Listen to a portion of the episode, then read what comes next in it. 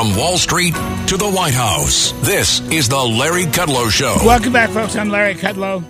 We're going to talk some money and politics right now. We got Liz Peek, Fox News contributor, syndicated columnist. We've got Steve Moore, WABC radio host of More Money on many of these same stations, and also Committee to Unleash Prosperity Hotline. Welcome, kids. So, my lead story for you is God has endorsed Donald Trump. God has endorsed. Trump spoke to the Trump spoke to the national religious broadcasters, blew the lid off. He vowed to defend Christian values, suggested he'd shield the faith's central iconography. And they went and roared. And virtually every pastor in South Carolina in the election today has come out for Donald Trump. And he's looking at this as a battle between secularism and religious values or faith based values. So, what do you make of that? Uh, now, Liz, you speak to God. I mean, is that true? God has endorsed Trump?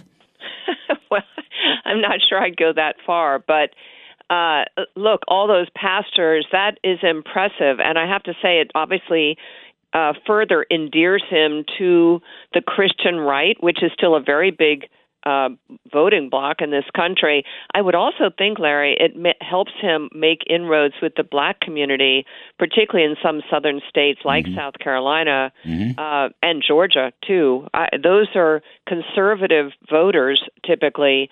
I don't think Republicans have done a good uh, job of reaching out to them, but this might actually help Trump's campaign uh, to bring over more minority voters. Yeah, you know, Steve Moore uh, had Ralph Reed on the TV show last night. And of course, Ralph does speak to God on a fairly regular basis down through the years. But, you know, the point he made is what, what I like to call the, the faith community or the faith based community, uh, which, you know, Christians, but can also be Jews. It could also be Muslims, uh, the, the non radical ones who believe in their God. I mean, whoever believes in a God. But basically, it's a battle, right, between secularism and traditional faith based values, which are embedded in our history and our culture and our Declaration of Independence and so forth.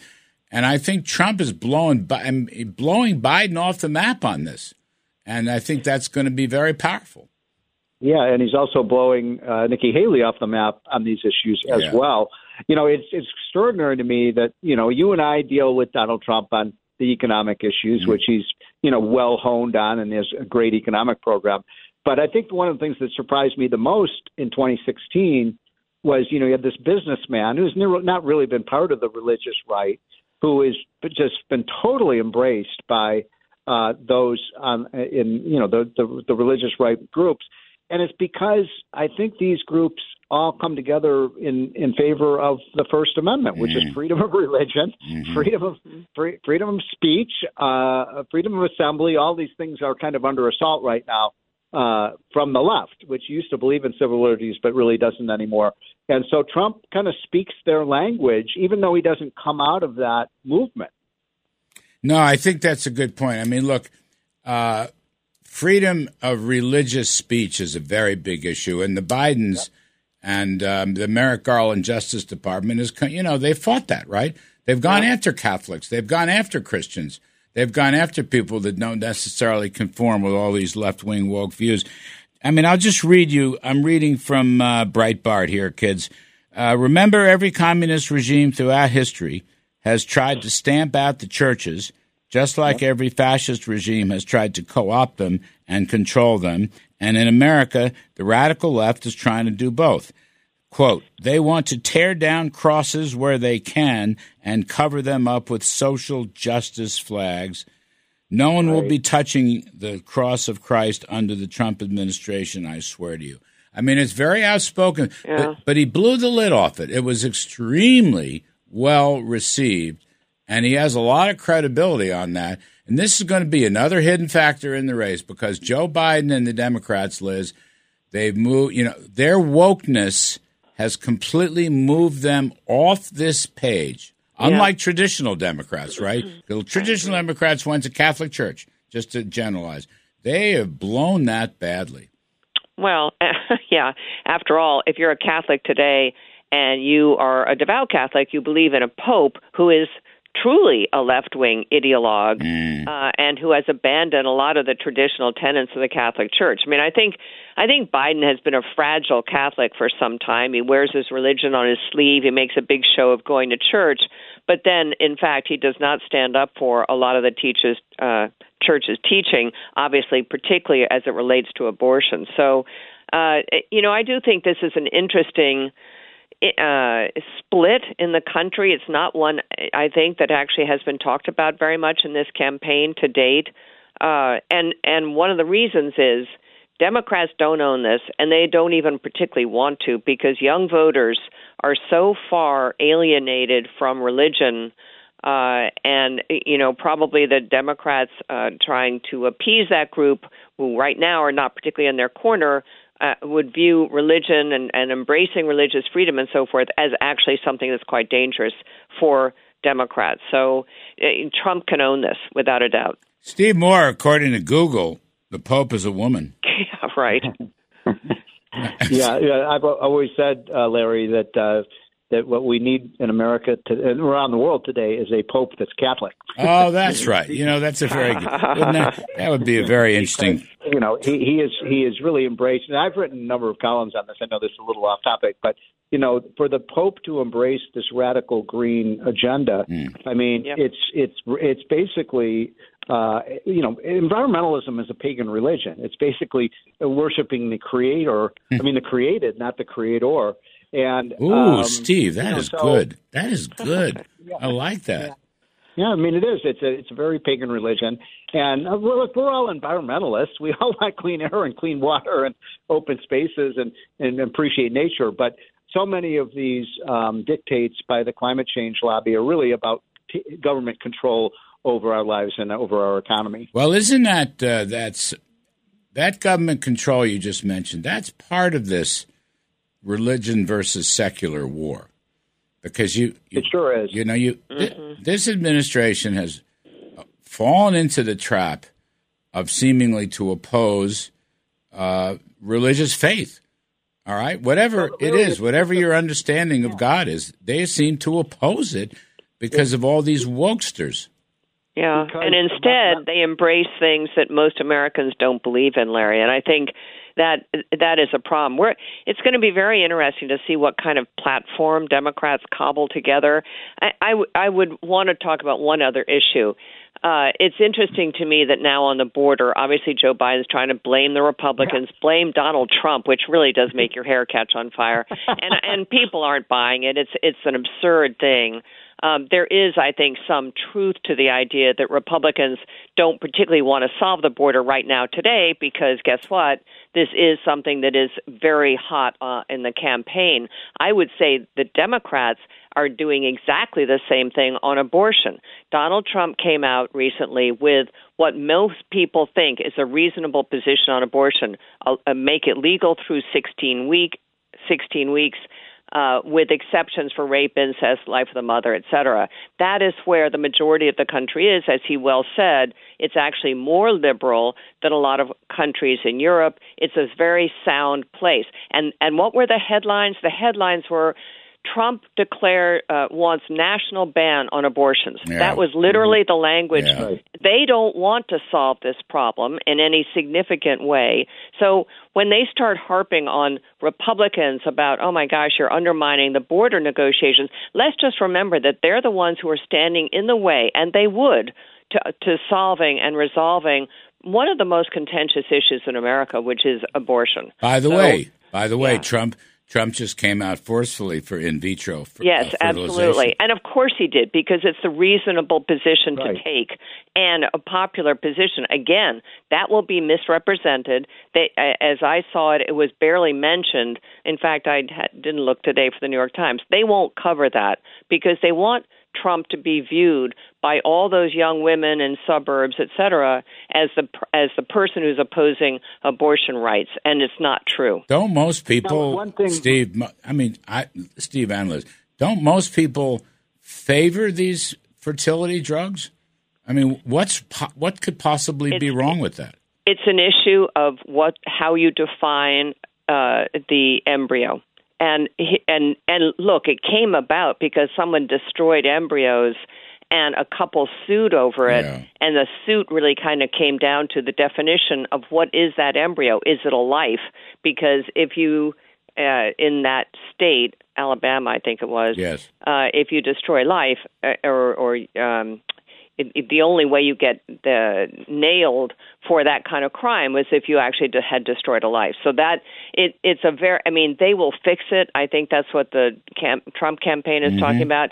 The state court or whatever has to fix this because mm-hmm. this is a terrible thing that happened. No, the legislature, the terrible. The legislature, huh? the Alabama yeah. legislature will fix it. But Nikki Haley on the eve of the primary came out on the wrong side of this.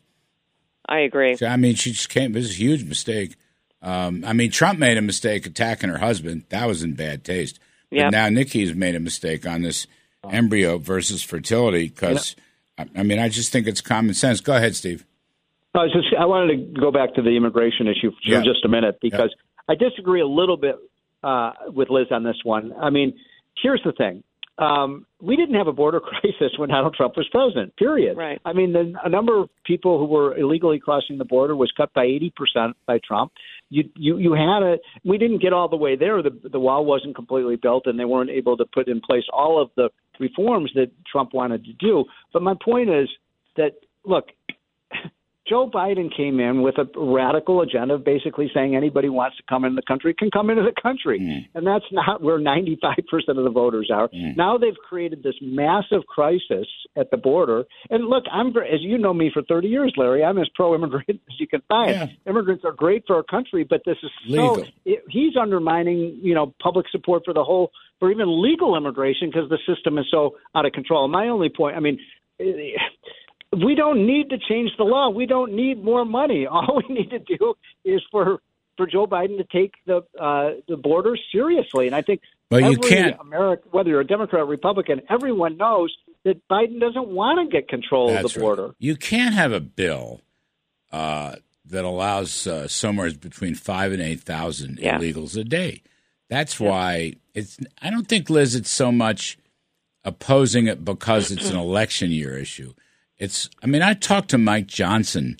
I was with him. He he and was here for a fundraiser in New York. Um, I guess it was Wednesday night. He's a lovely man, Mike Johnson. Very down to earth guy, nice guy. And you know his point, our point.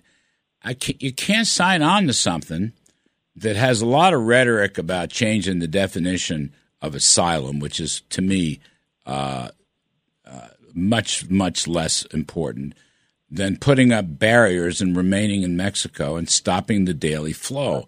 And yep. th- and these whatever Biden comes up with, you're going to have something that'll allow five to eight thousand wherever they settle, and that's no good. I mean, that's yeah. that might be lower than ten thousand, but it's still way no, too much. It, it was a preposterous thing. I don't understand why Lankford ever signed on to that. He must have known that that was a non-starter. I don't really understand what the thinking was uh, at all. And w- backing up to what I what I suggested about Republicans, I think right now, if there were an opportunity just to you know, impose by fiat the kinds of measures Donald Trump very successfully employed to close the border, I think there'd be some resistance. Maybe I'm wrong. Uh, because right. look, if we're going to win in November, this is going to be probably the tipping point yeah. issue. The rubber meets the road. The rubber meets the road with Remain in Mexico and the barriers. And I'll tell you, uh, two things. Griff Jenkins was reporting, you know, at Fox News. Um, a lot of these illegals coming across the border actually have plastic Remain in Mexico cards that they mm-hmm. got coming up through Mexico. But but but then when they come across the border, they throw them away because they don't want the authorities to see them because they might get sent back. I mean, Griff had collected about 50 of these things. It was hilarious. The, the other point is the Texas barbed wire is working. Yeah, yeah right? It is. I mean, it's actually. They want to keep out the illegal immigrants. Right. Why are they cutting the barbed that's, wire? That's right. It's actually working. Now, a, a wall would be better, but the point is the arguments against a barrier have been defeated in the real world. Uh, and so, anyway, I got to take a quick break. We are talking with Liz Peek and Steve Moore, two of the best of the best. More money politics right after this, folks. Larry Kudlow. Hi, it's Lou Dobbs for Priority Gold, America's precious metals dealer. These are volatile times with high inflation, soaring debt, wars on multiple continents, and rising financial stress. Central banks are buying gold to diversify their reserves, so are many Americans. Call Priority Gold and find out how precious metals can help you diversify your portfolio. They're highly rated and happy to help. Call 1 303 6357 or get a free gold guide at PriorityGoldGuide.com. That's Priority PriorityGoldGuide.com.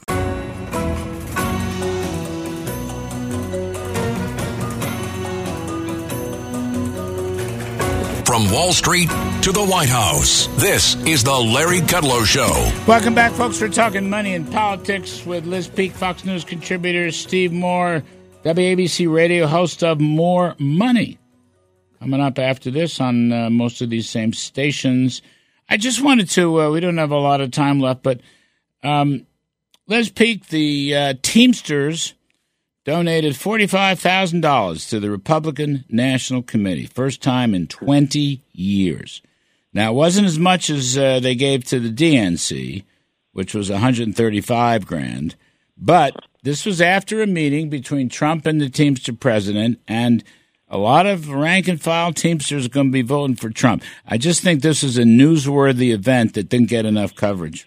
I think it is very newsworthy, and it highlights uh, the the fragility of Democrats' hold on blue collar workers, Larry, obviously. And this is the group that defected uh, from traditionally voting Democrat in 2016 and elected Donald Trump. And then in 2020, we're not so keen on Donald Trump, kind of moved away from him.